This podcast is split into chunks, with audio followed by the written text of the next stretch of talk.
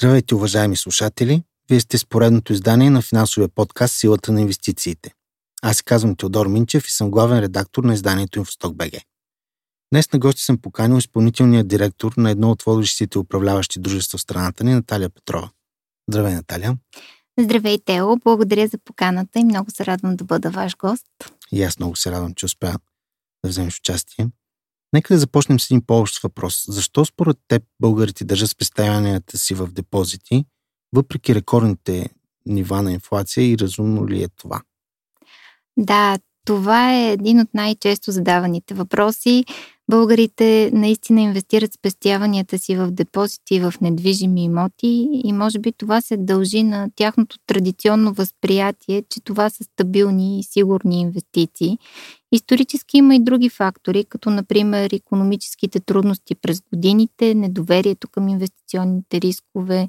Също друг много важен фактор, който според мен е необходимо да отбележим, е това, че е необходимо да се повиши финансовата грамотност, инвестиционната култура на населението, знанията на хората относно различните алтернативи за инвестиране на свободния ресурс. Но въпреки това, при рекордни нива на инфлацията, депозитите всъщност наистина могат да загубят стойността на парите във времето, тъй като лихвите обикновено не следват темповете на инфлация. И е разумно българите да разгледат и алтернативните начини на инвестиране, като акции, облигации, взаимни фондове, регулярни схеми за инвестиции. Те могат да предложат по-добра защита срещу инфлацията и същевременно по-висок потенциал за печалба, като все пак избора на инвестицията зависи от финансовите цели, възможности, готовност за риск, индивидуалния опит, информираността на инвеститора. Спомена финансова грамотност. Доколко според теб са финансово грамотни българите и какво правите вие конкретно за повишаване на финансовата грамотност?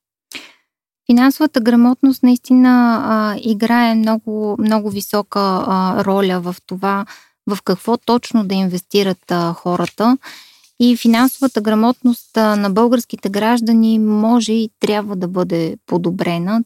Това е мисия не само за хората, които са в образователната сфера, но и мисия за нас, участниците на капиталовия пазар, тези, които работим наистина с инвестиции, с финансови инструменти.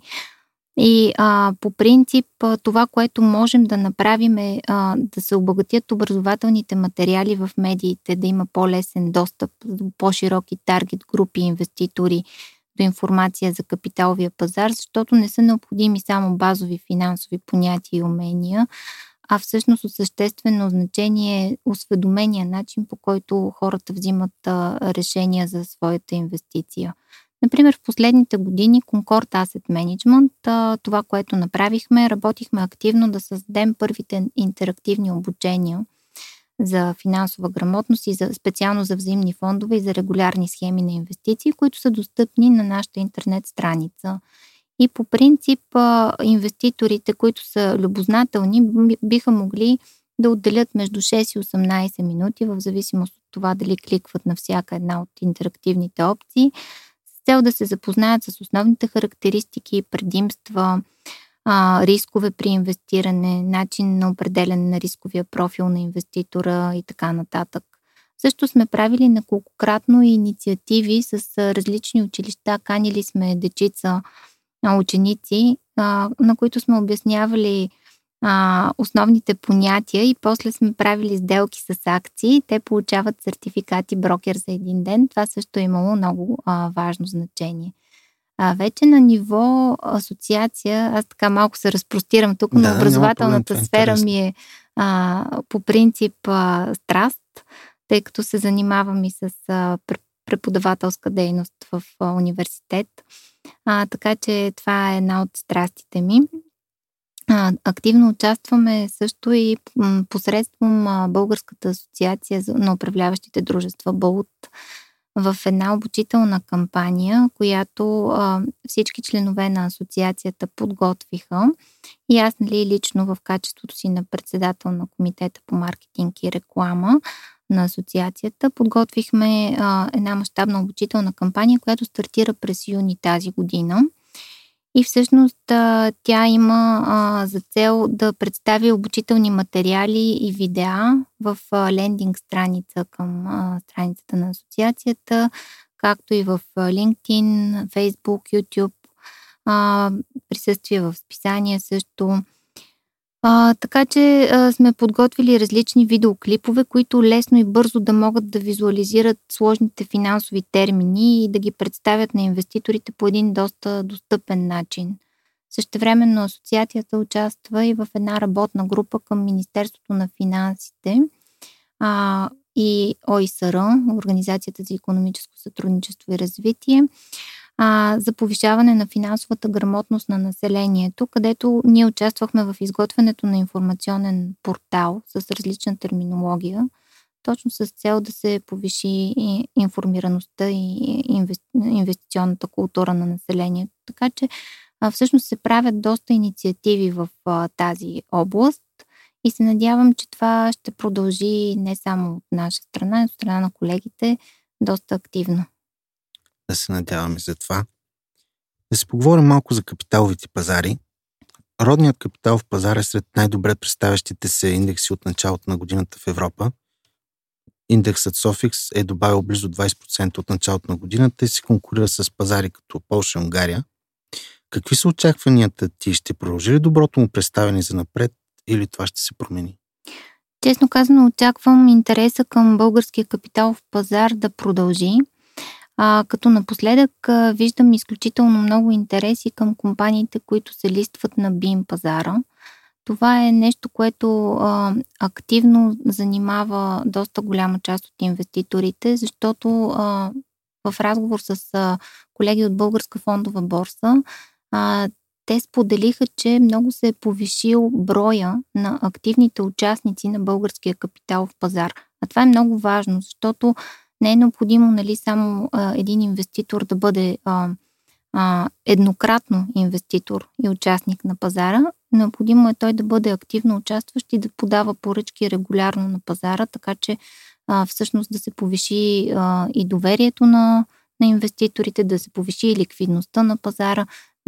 Моите очаквания за нашия пазар е, че ще се развива оптимистично и добре в следващите години. Това е една много добра прогноза. Повишението на лихвите в световен мащаб, както и от ЕЦБ, обикновено се проявяват със закъснение. Очакваш ли да видим рецесия в Европа и конкретно в България? Повишението на лихвите всъщност от какво беше продиктувано? Ако се върнем малко назад, примерно 2009 година, дългосрочните лихвени проценти бяха под натиск. И то доста сериозен, защото имаше риск от дефлация, от кредитна криза. Същевременно банките наливаха все повече и повече пари в икономиката. Сега, за да се промени тази ситуация, най-драстично оказаха влияние три фактора. Първо, правителствата се опитаха да си ограничат дефицитите, т.е. парите вече не са в банките, повече отидоха в компаниите, в потребителите, което доведе до известна степен до икономически растеж. Второто нещо, което оказа влияние по време на корона кризата и заради войната в Украйна, много вериги на доставки бяха прекъснати и това доведе до значителен натиск за повишаване на цените, т.е. за инфлация.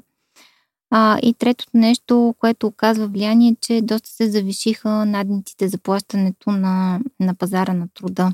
И така изведнъж инфлацията стана доста по-значим риск, отколкото беше дефлацията, и централните банки започнаха да си повишават лихвените проценти. Всъщност ние в момента работим в среда на повишаващи се лихвени проценти, като рецесията е възможен сценарий, но дори да се случи, в крайна сметка той е предвидим и бихме могли да влияем върху инвестициите в портфейлите си, като за България мога да кажа, че нашия пазар действа закъсняващо, но не изолирано от останалите пазари. В исторически план фондовите пазари са доказали, че са едно от най-добрите средства за защита от инфлация.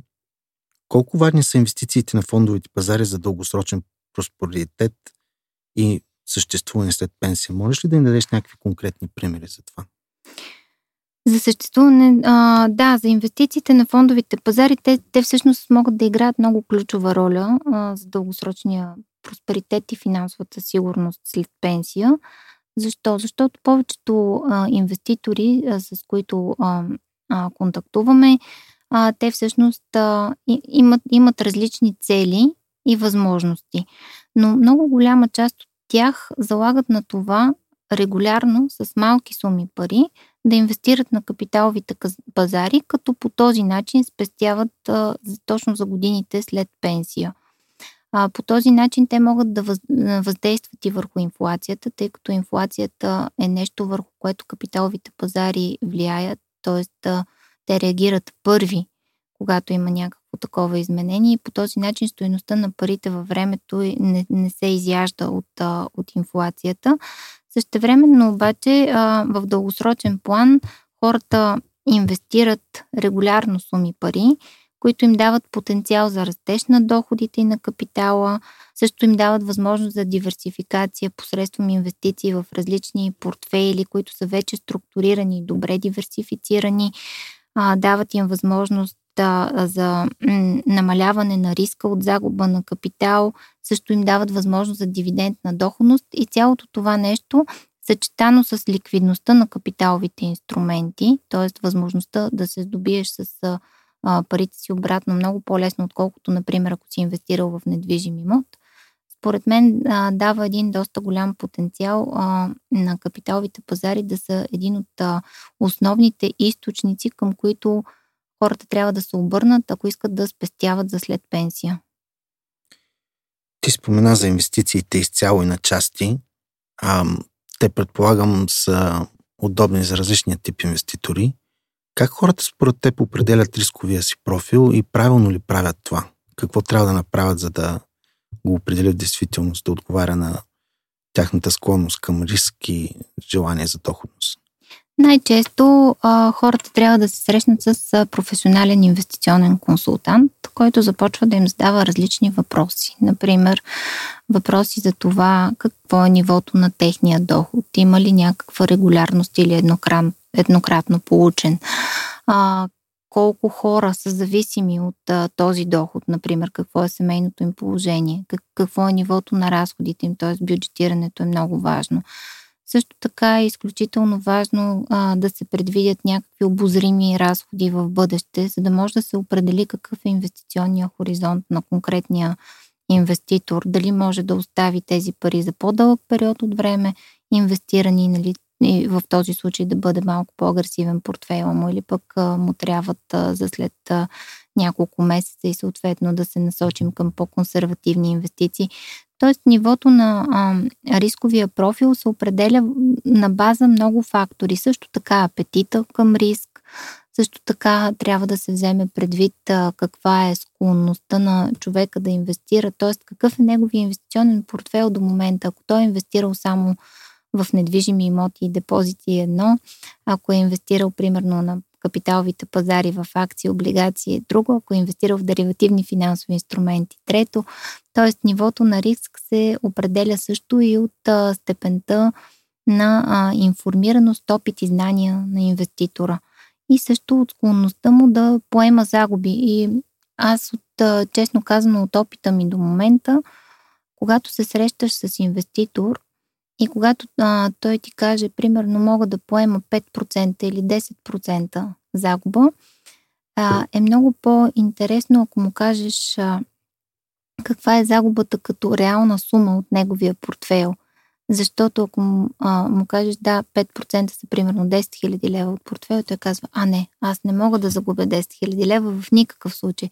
Тоест, чисто психологически е много важно, определяйки рисковия профил, да можеш да кажеш на инвеститора нещата в реално изражение, за да може той да вземе наистина решение каква е неговата склонност към риск. Зависи ли според теб начинът на инвестиране и успехът на пазарите от размера на капитала на всеки инвеститор? И вярно ли е смятаното за правилно твърдение често, че инвестициите на финансовите пазари е само за големи инвеститори, или може и частници с малки капитали също да се пробват да инвестират? Разбира се, че може и участници с малък капитал, даже може и хора, които нямат никакъв капитал да инвестират на капиталовите пазари. Именно за това са договорните фондове, които ние управляваме. Договорният фонд като цяло е един голям портфейл, добре диверсифициран и структуриран от различни финансови инструменти с одобрена инвестиционна стратегия от Комисия за финансов надзор, която е зададена вече в неговия проспект и която портфолио менеджерите в този фонд трябва да следват. Тоест, купувайки част от този портфейл, инвеститора инвестира парите, които има, които не са необходими да бъдат някаква грандиозна сума. По този начин придобива експозиция към всички пазари, сектори, икономики, към които има експозиция съответния портфейл. По този начин тези договорни фондове дават възможност на малкия инвеститор с малка сума пари да излезе да инвестира на пазари, които иначе са невъзможни за него. Също така разходите са много по-ниски, тъй като при договорните фондове той заплаща единствено такса управление и евентуално, ако е предвидено в проспекта на фонда такса за емитиране или обратно изкупуване, но ако той инвестира самостоятелно на капиталовите пазари, трябва първо да има по-голяма сума пари, за да може да постигне съответната диверсификация, да инвестира в различни активи. Второ, има транзакционните разходи за брокерските комисионни, разходи за съхранение на книжата при инвестиционни посредници, банки, попечители и така нататък. Тоест, разходите са му много по-големи. А освен това, трябва и да следи пазарите, което е немалко от значение, защото при договорните фондове някой друг го прави вместо него. Професионалистите следят пазарите и съответно той получава само разликата между покупната цена и цената на продажба, която всъщност е неговата капиталова печалба. Предполагам, има такива фондове, които инвестират и в недвижими имоти, защото недвижимите имоти са доста интересни на българите. Да, има и такива фондове. Дори ние имаме един такъв секторен фонд. Като цяло Concord Asset Management има цялата гама от рискови продукти, от нискорискови, балансирани, високорискови фондове. Като имаме и два секторни. Единият е за недвижими имоти, другия е за енергетика, сектор енергетика. Този, който инвестира в недвижими имоти, е интересен фонд. Той инвестира в акционерни дружества със специална инвестиционна цел, които се търгуват на Българска фондова борса, като по този начин има потенциала не само да реализира капиталова печалба и ръст от доходността на тези акционерни дружества със специална инвестиционна цел и от сектора недвижими имоти, а всъщност има възможност да инвестира да получи една доста добра дивидендна доходност, защото по закон тези дружества са задължени да разпределят голяма част от печалбата си под формата на дивиденд.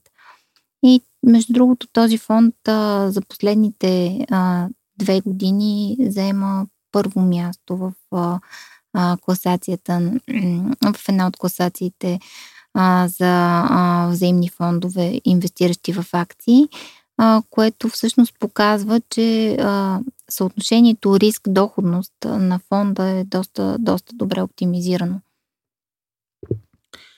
Трябва ли да се различават според теб инвестициите на по-младите инвеститори и тези по-близки до пенсии, по какъв начин? Вярно ли е, че хората, които са до или в пенсионна възраст, не трябва да инвестират на финансовите пазари, за да не рискуват пенсията си? Или пък този страх е по-опасен, защото може да доведе до преждевременно изчерпване на спестяванията им? Да, по принцип трябва да се различават и могат да се различават, обаче там по учебниците има една много интересна схема, която всъщност показва това как трябва да инвестира един млад човек в средна възраст и човек вече в зряла възраст, в зависимост от това обаче какви са неговите възможности, т.е. млад и небогат, млад и заможен или млад и с богатство. вече натрупано. Тоест, колкото по-млад си и колкото повече свободни ресурси имаш, толкова по-агресивна инвестиционна стратегия можеш да избереш за своите инвестиции. Съответно, обратното, колкото повече напредва възрастта на инвеститорите, толкова по-консервативни би следвало да бъдат те в своите инвестиции, защото те би трябвало да търсят една плавно нарастване и по-скоро доходност, която се стреми да запази натрупаната до момента сума, която те имат, отколкото някакъв агресивен ръст. Та поради тази причина се различават наистина в зависимост от стадия и етапа на живота на човека се различават инвестициите.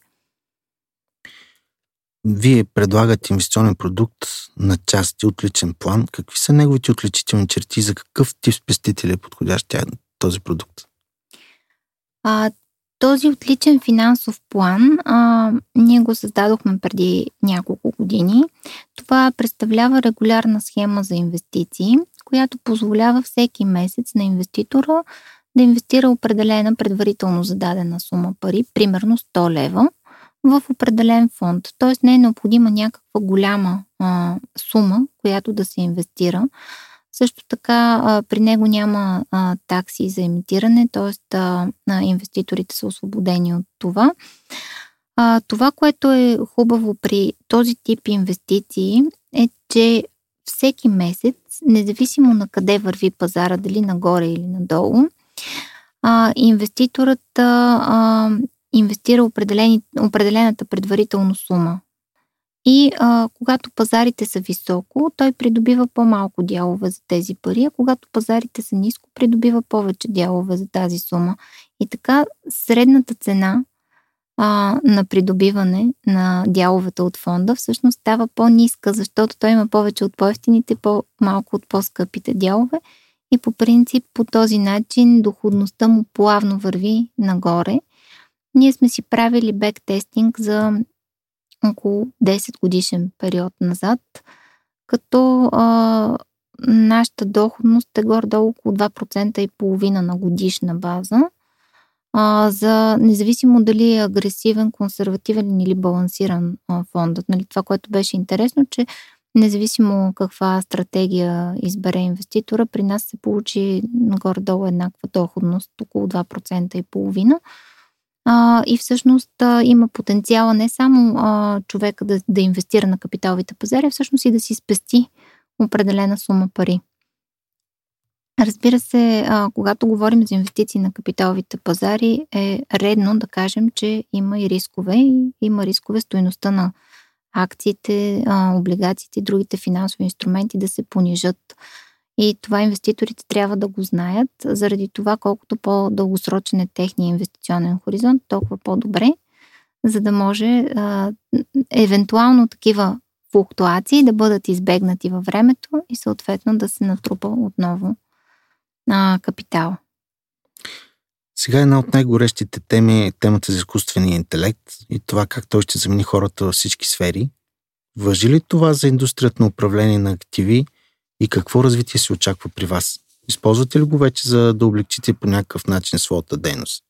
Да, определено изкуственият интелект има много голям потенциал да подмени начина, по който се извършва управлението на активи, както при нас, така и в много други сфери. В индустрията на портфолио мениджмънта изкуственият интелект може да се използва за редица неща, като примерно автоматизация на процеси, анализ на данни, прогнозиране, откриване на различни тенденции, трендове в инвестициите. Неща, които човешкия анализ би могъл да пропусне до известна степен. Също така, портфолио менеджерите могат да взимат много по-информирани решения за портфелите си на база на анализи, които са направени от изкуствен интелект.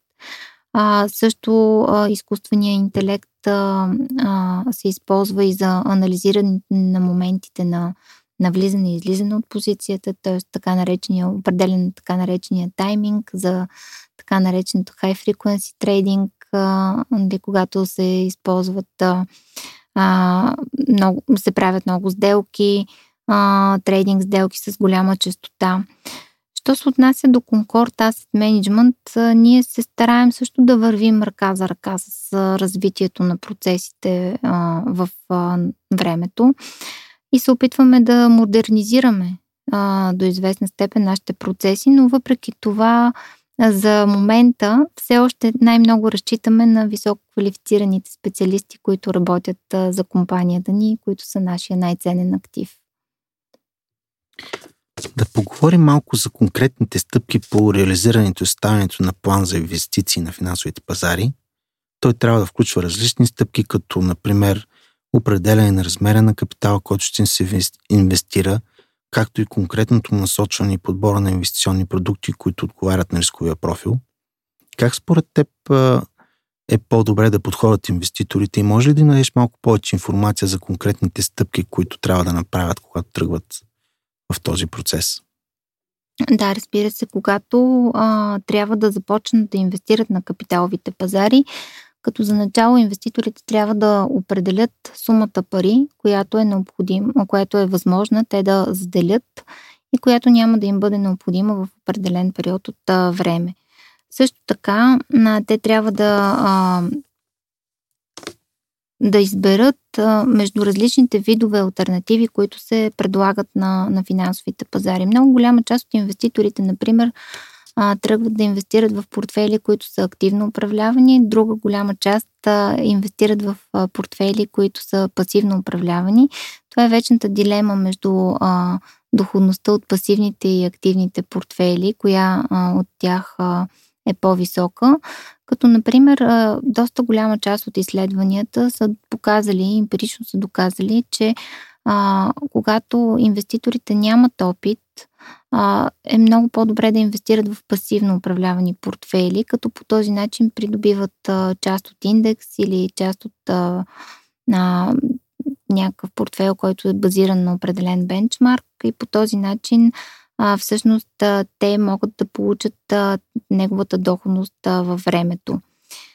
Според мен има необходимост инвеститорите да правят и анализ относно това колко ликвиден е даден актив, т.е. колко лесно биха могли да се освободят от него. Това е много важно и във времена на криза, защото ако си спомняш 2007 година, когато беше голямата финансова криза, имаше активи, които ние знаехме, че трябва да продадем, но всъщност пазарите реагираха по такъв начин, че нямаше на кой. Тоест, когато един инвеститор избира в какво да инвестира на капиталовите пазари, приоритетите му трябва да бъдат ликвидност, като за начало, т.е. винаги да знае, че може да излезе от тази инвестиция, сигурност, т.е. да бъде добре диверсифицирана, по възможност ниско волатилна инвестиция и след това чак доходност. Т.е. доходността не е маловажна, той заради това инвестира, но за да бъде добре защитен, би следвало и другите два приоритета да са при него.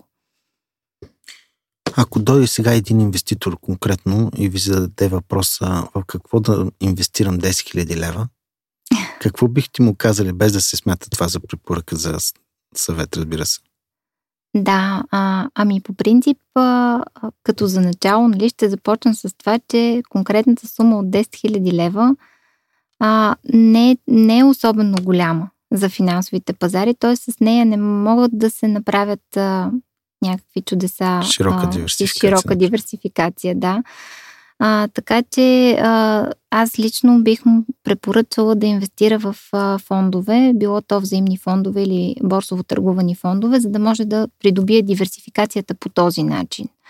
А вече измежду тях има достатъчно различни видове фондове, които биха могли да донесат доходност. Например, ако трябва да направим един балансиран портфейл, да речем, може да инвестира част от активите си в борсово търгувани фондове, базирани върху облигации на САЩ и Европа. Те ще носят лихвен доход, стабилност на портфейла, защото като правило те не са толкова волатилни, колкото акциите и като цяло в момента е подходящ за инвестиции в такива книжа. Също може да се инвестира в водещи индекси, като водещите индекси всъщност те се държат в себе си компании, които са лидери в своите сектори и по този начин се придобива една стабилност в бъдеще относно тяхното представяне. Може да се инвестира и в различни сектори, както са недвижимите имоти, примерно енергетика, банки, технологичния сектор също, технологичните компании, които имат възможност за ръст, за развитие на дигитализацията.